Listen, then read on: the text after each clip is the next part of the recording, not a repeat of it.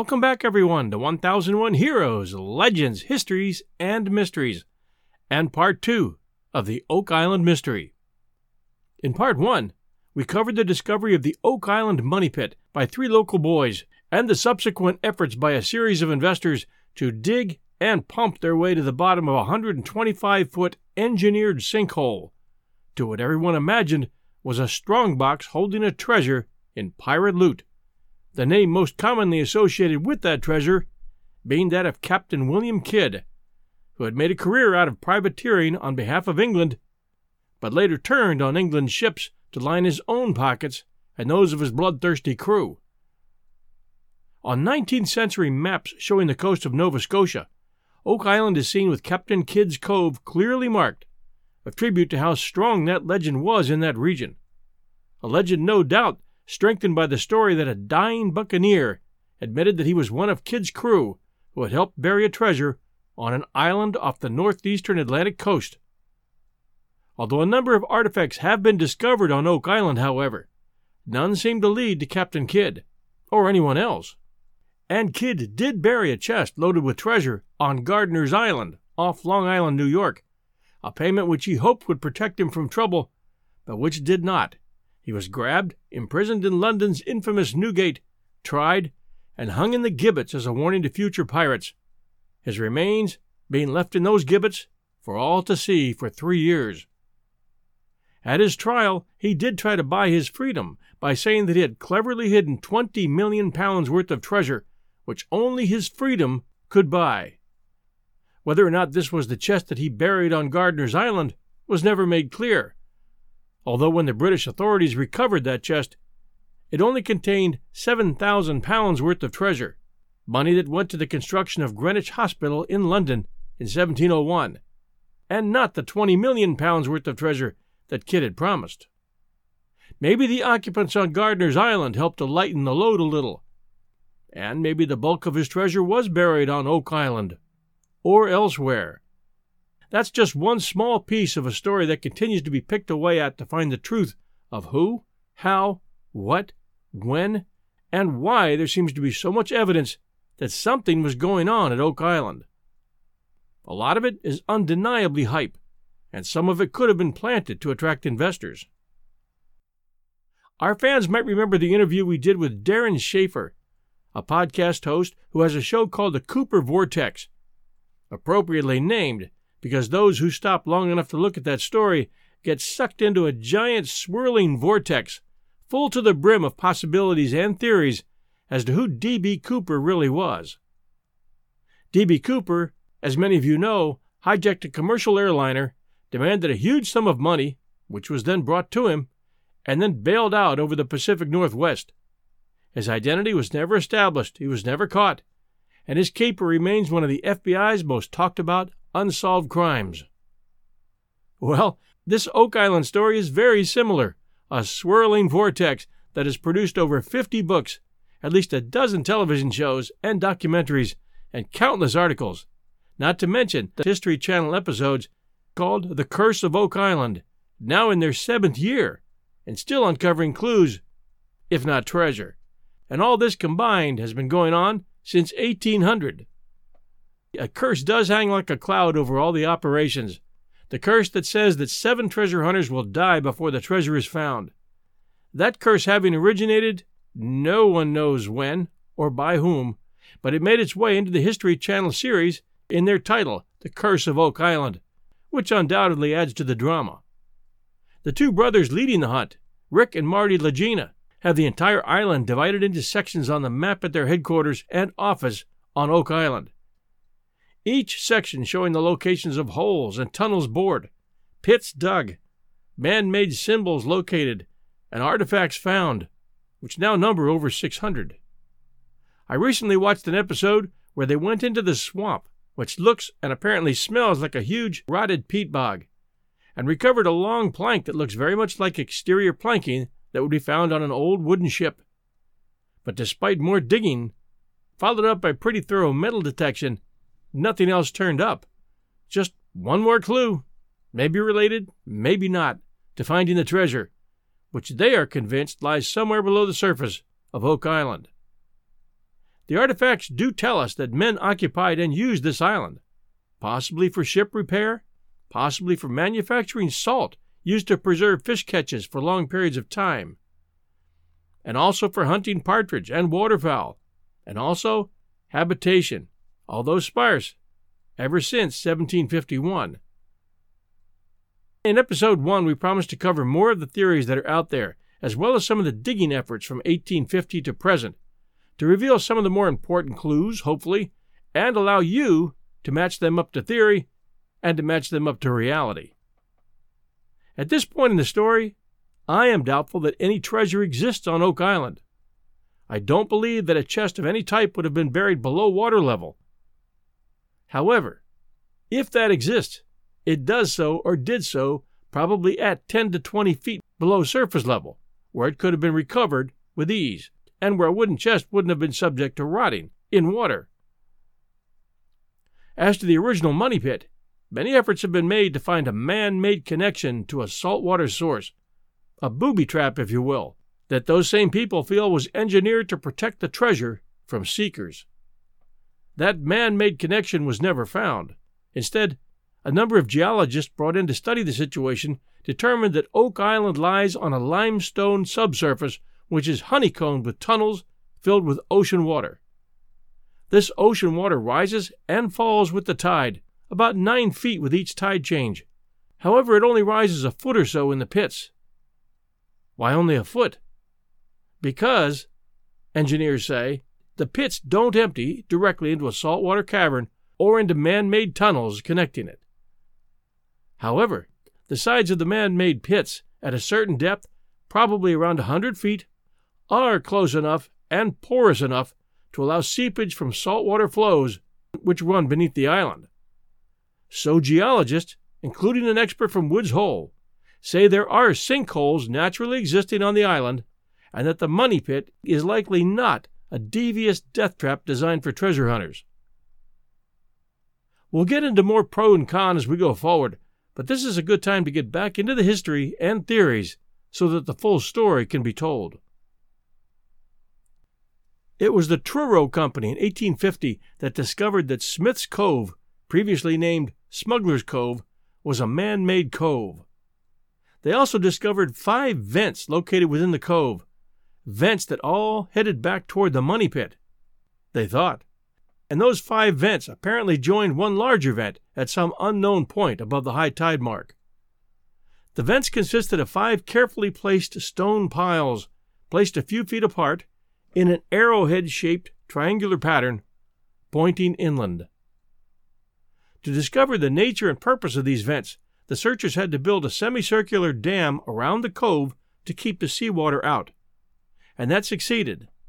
In doing so, they found remnants of a previous dam. Their work revealed that this was indeed a man made cove, and they thought at first that it had been cleverly built to drain the cove which they thought could accomplish two things. One, assuming there was a control valve at the point where the five vents merged, once that valve was opened, water would rush out of the cove and into the money pit. And two, that once drained, they thought the cove could serve as a dry dock for ship repair. We do know from history that Oak Island was once covered with tall oaks, from which it gets its name, and that from this bay pirates had an excellent view of passing shipping. Oak Island would have made it an excellent spot for pirates to lay up and do repairs, choosing the safety of an island to that of a mainland hideout, and having the advantage of tall trees to camouflage their masts from being spotted, while they had no trouble spotting ships out in the open bay and the sea lanes that passed that bay. Skids of the type used to provide a wooden ramp so that a ship could be winched up onto dry land or sand were found during this excavation. And in fact, Mahone Bay got its name from low boats called sweeps that were used by mariners to row into shore, just as Captain Kidd's name became attached to Oak Island on early maps. Sometimes all you have to do is go with the old legends and stories to find the truth. Just saying, maybe Kidd was there, whether he buried treasure or not. On the other hand, When some early colonists decided to build homes on Oak Island around 1750, they initially had to tackle the problem of there being no freshwater streams on the island. So the trapping of rainwater and snowmelt were needed to provide water for man and livestock. But some researchers now believe that at some point, someone on the island discovered that a freshwater spring was seeping from the edge of the island where Smith's Cove is now located. So they built a cofferdam to hold back the seawater, and then engineered five stone collection points at the points from which the water was seeping. These the searchers call vents. They lined them with eelgrass that would act as filters and somehow redirected the flow toward a single point further up from the beach, which was far above the high tide mark and could provide a freshwater pool or source. In other words, the vents, many believe, are not connected to the money pit. As to theories, there are many with different opinions about Oak Island's past. First case in point, there was Dr. Fell, a Harvard zoology professor and founder of the Epigraphic Society of America, who spent years establishing the fact that totally separated cultures shared a number of similarities between their language and symbols.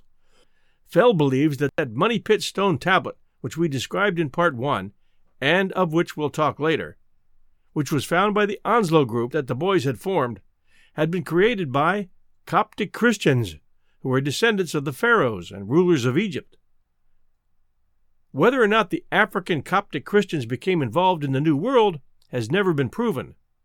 But in a world and ocean traveled by many races for centuries, few things are impossible. Dr. Fell believes that the stone reads, The people shall not forget the Lord to offset the hardships of winter and the onset of plague, the Shrif. He shall pray to the Lord. One stone, a bunch of symbols, and two totally different messages. You decide on that one. Second case in point.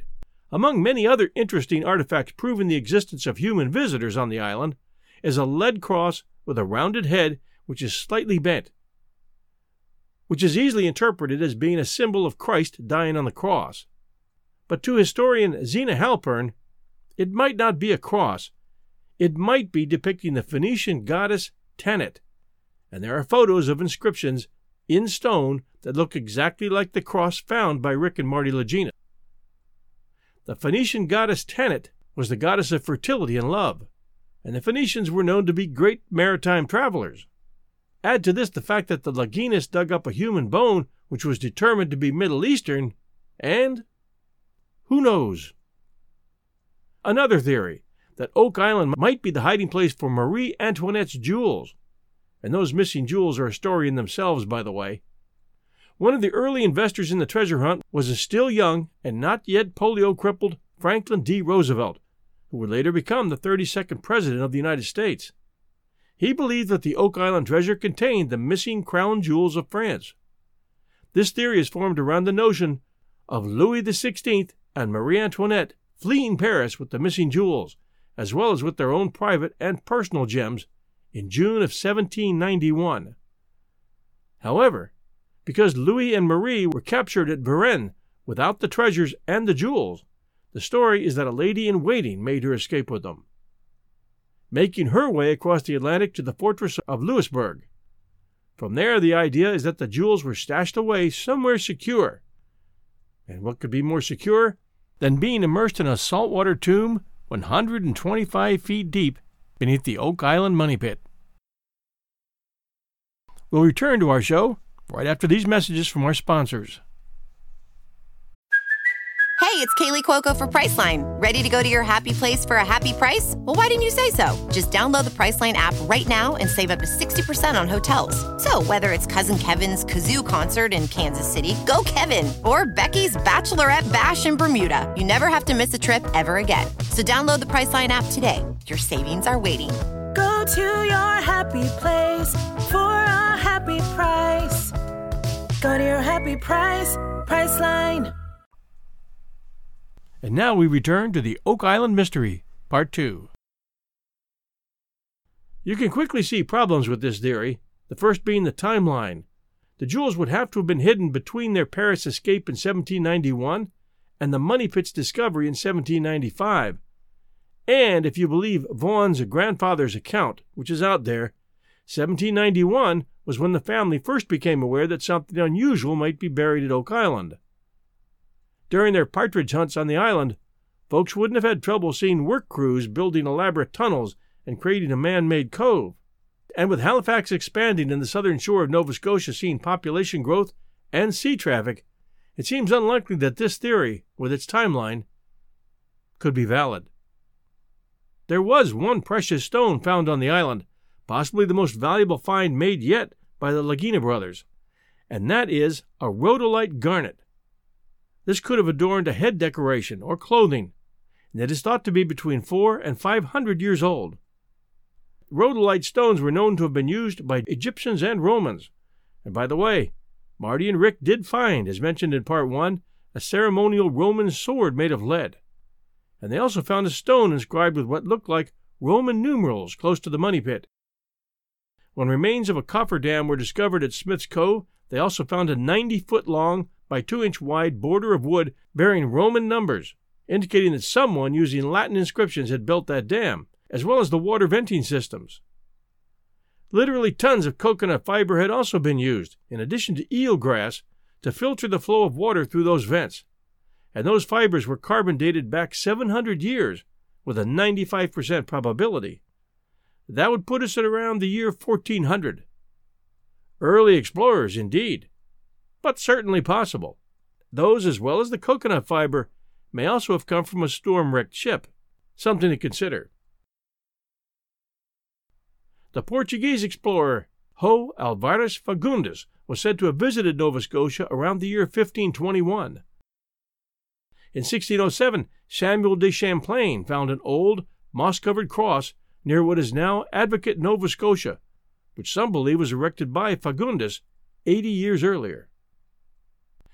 It is possible that this little island, covered with tall oaks which could camouflage masted ships, and situated on a wide bay which gave them full view of oncoming ships without being seen, and offering an easy means of hasty escape that a mainland harbor could not, was a natural stopping place for both explorers and pirates.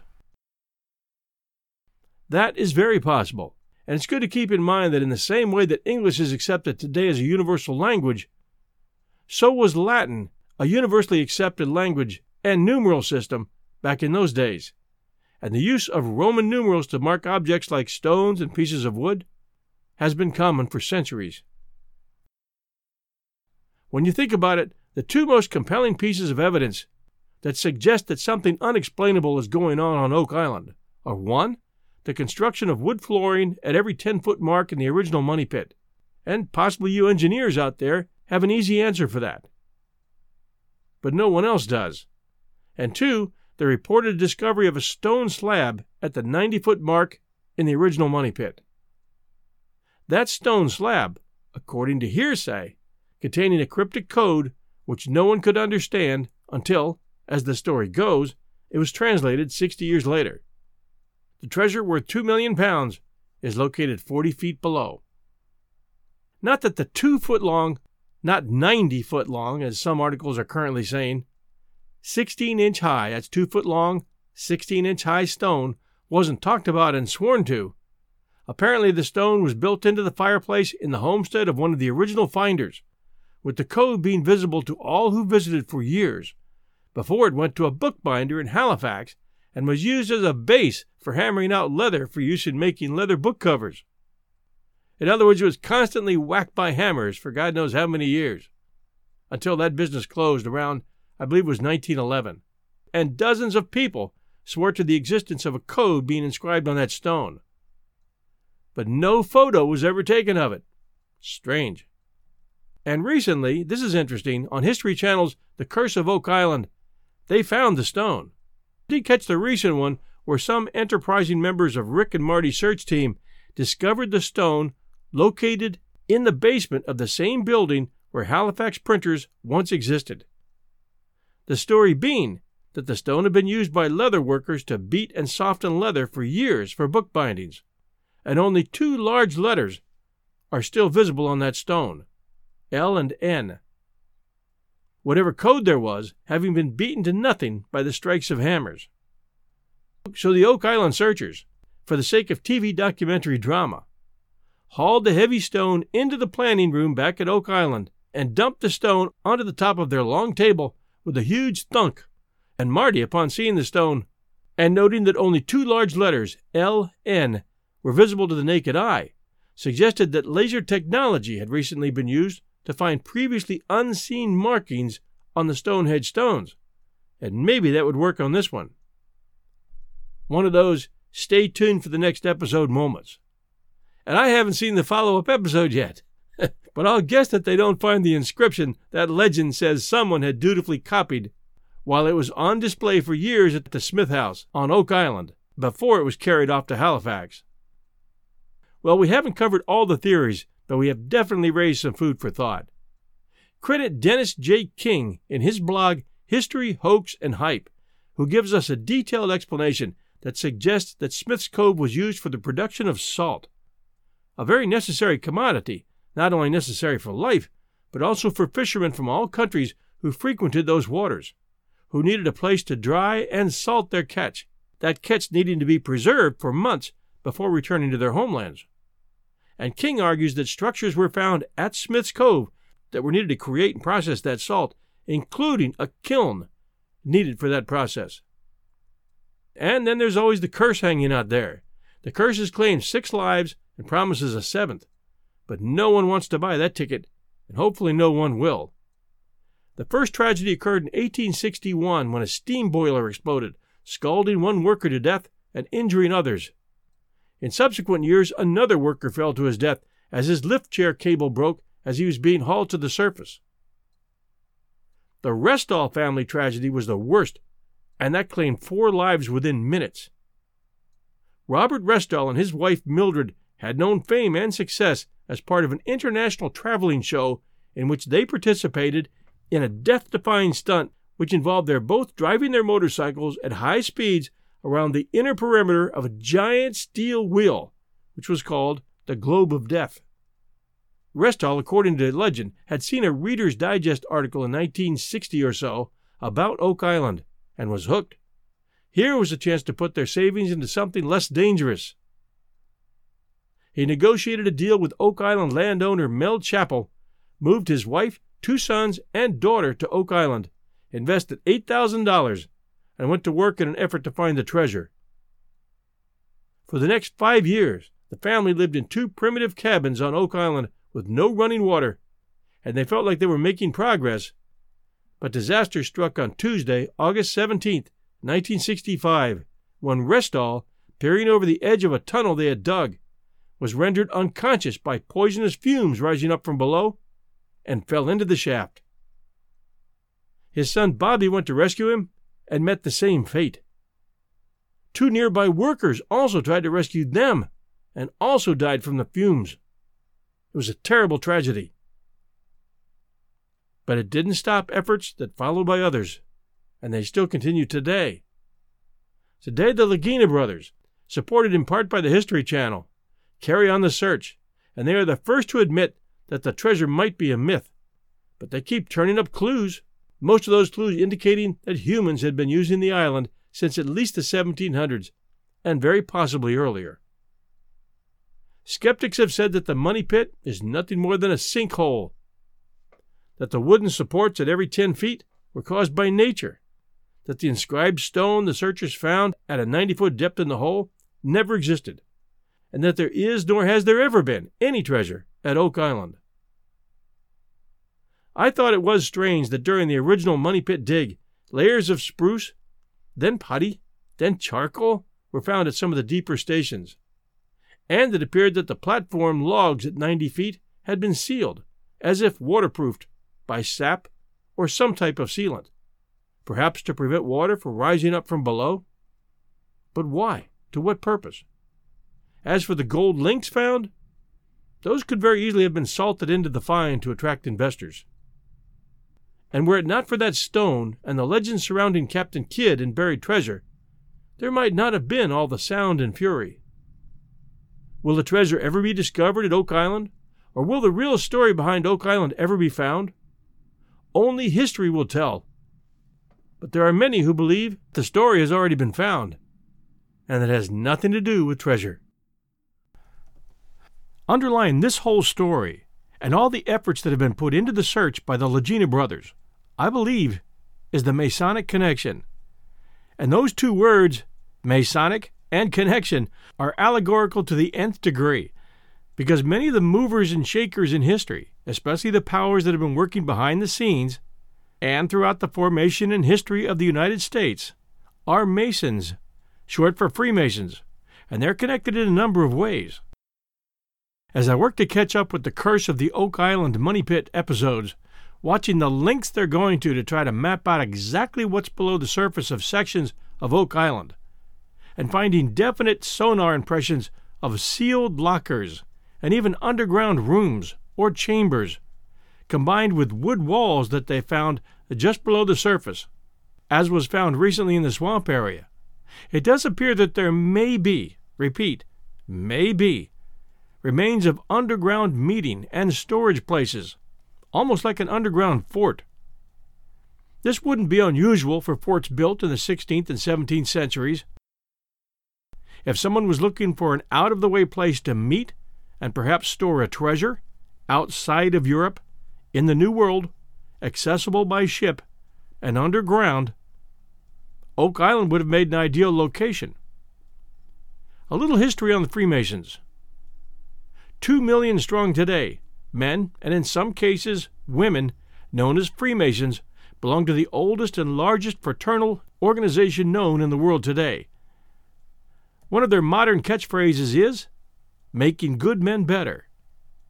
They come from all political and religious spectrums, but believe in one God. Their symbols are, and always have been, the tools of Masons, a compass and a square, symbolizing building a path of righteousness. And, as was true in the theory behind the building of the Temple of Solomon, teaching brothers to be better men by passing levels of personal growth and helping others. Back in the 12th century, the Knights Templar, who began their existence out of the Temple of Solomon and swore to uphold moral lives and defend Christianity, actually gave framework, at least through similarity of purpose, to the Masons the Knights Templar had become the keepers of stolen Christian artifacts and had become extremely wealthy through land that had been given them in thanks for their protection, as well as interest from loans they offered to kings and countries. It was that wealth that contributed to their destruction when a French king who was indebted to them decided to crush them and confiscate all their wealth, or at least try to, with the consent of the Pope. Soon after, and that was back around 1305 1307.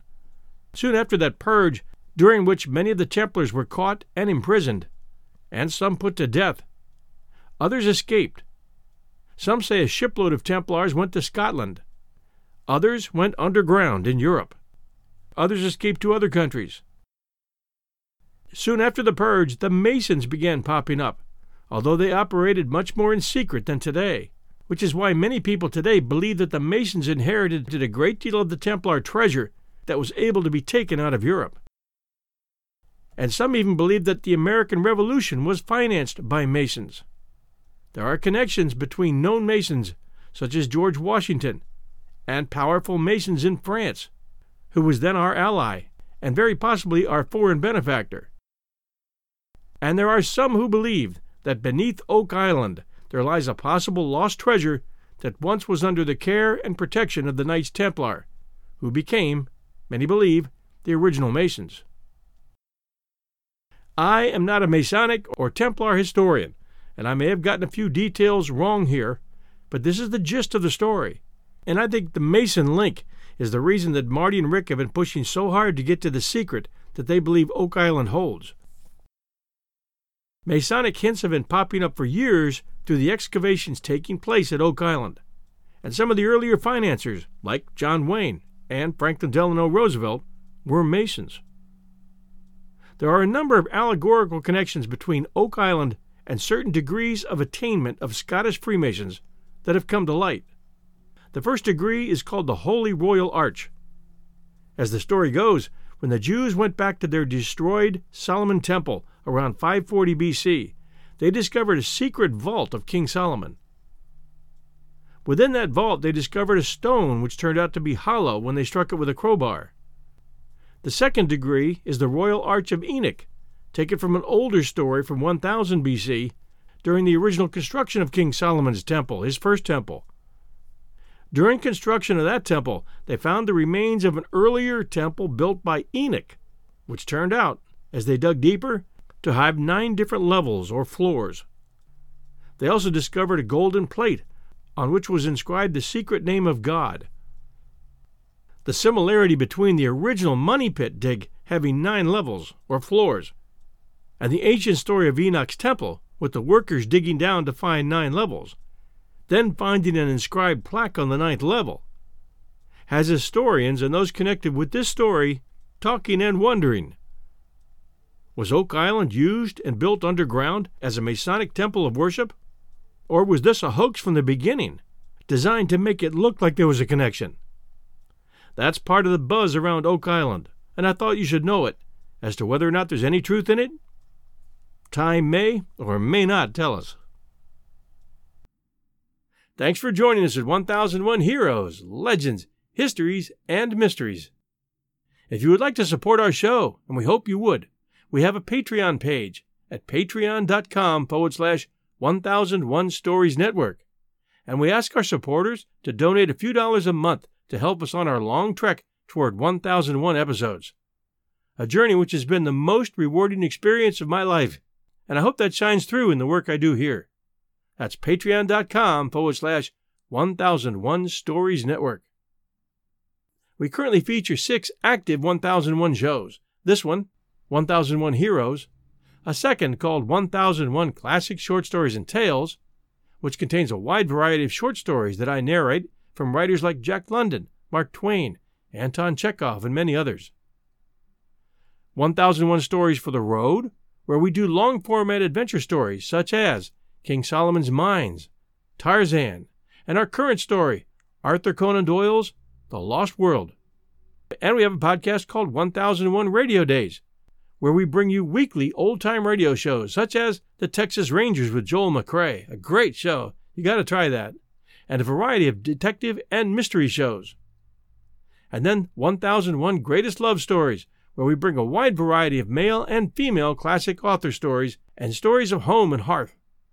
And lastly, 1001 History Storytellers, where we play our author interview episodes, releasing one every Sunday night for your enjoyment. These make great listening our purpose here throughout is to get you away from TV, to broaden your historical and literary knowledge through well researched and well narrated shows that both entertain and inform. And I think we're accomplishing that. Our reviewers certainly tell us we are. All we ask is that you subscribe. That's free, anywhere great podcasts are found. Hopefully, to all of our 1001 shows, and review us, and share with others. Thank you for being the greatest fans in the world. We'll be back next Sunday night at 8 p.m. Eastern with brand new shows. See you then.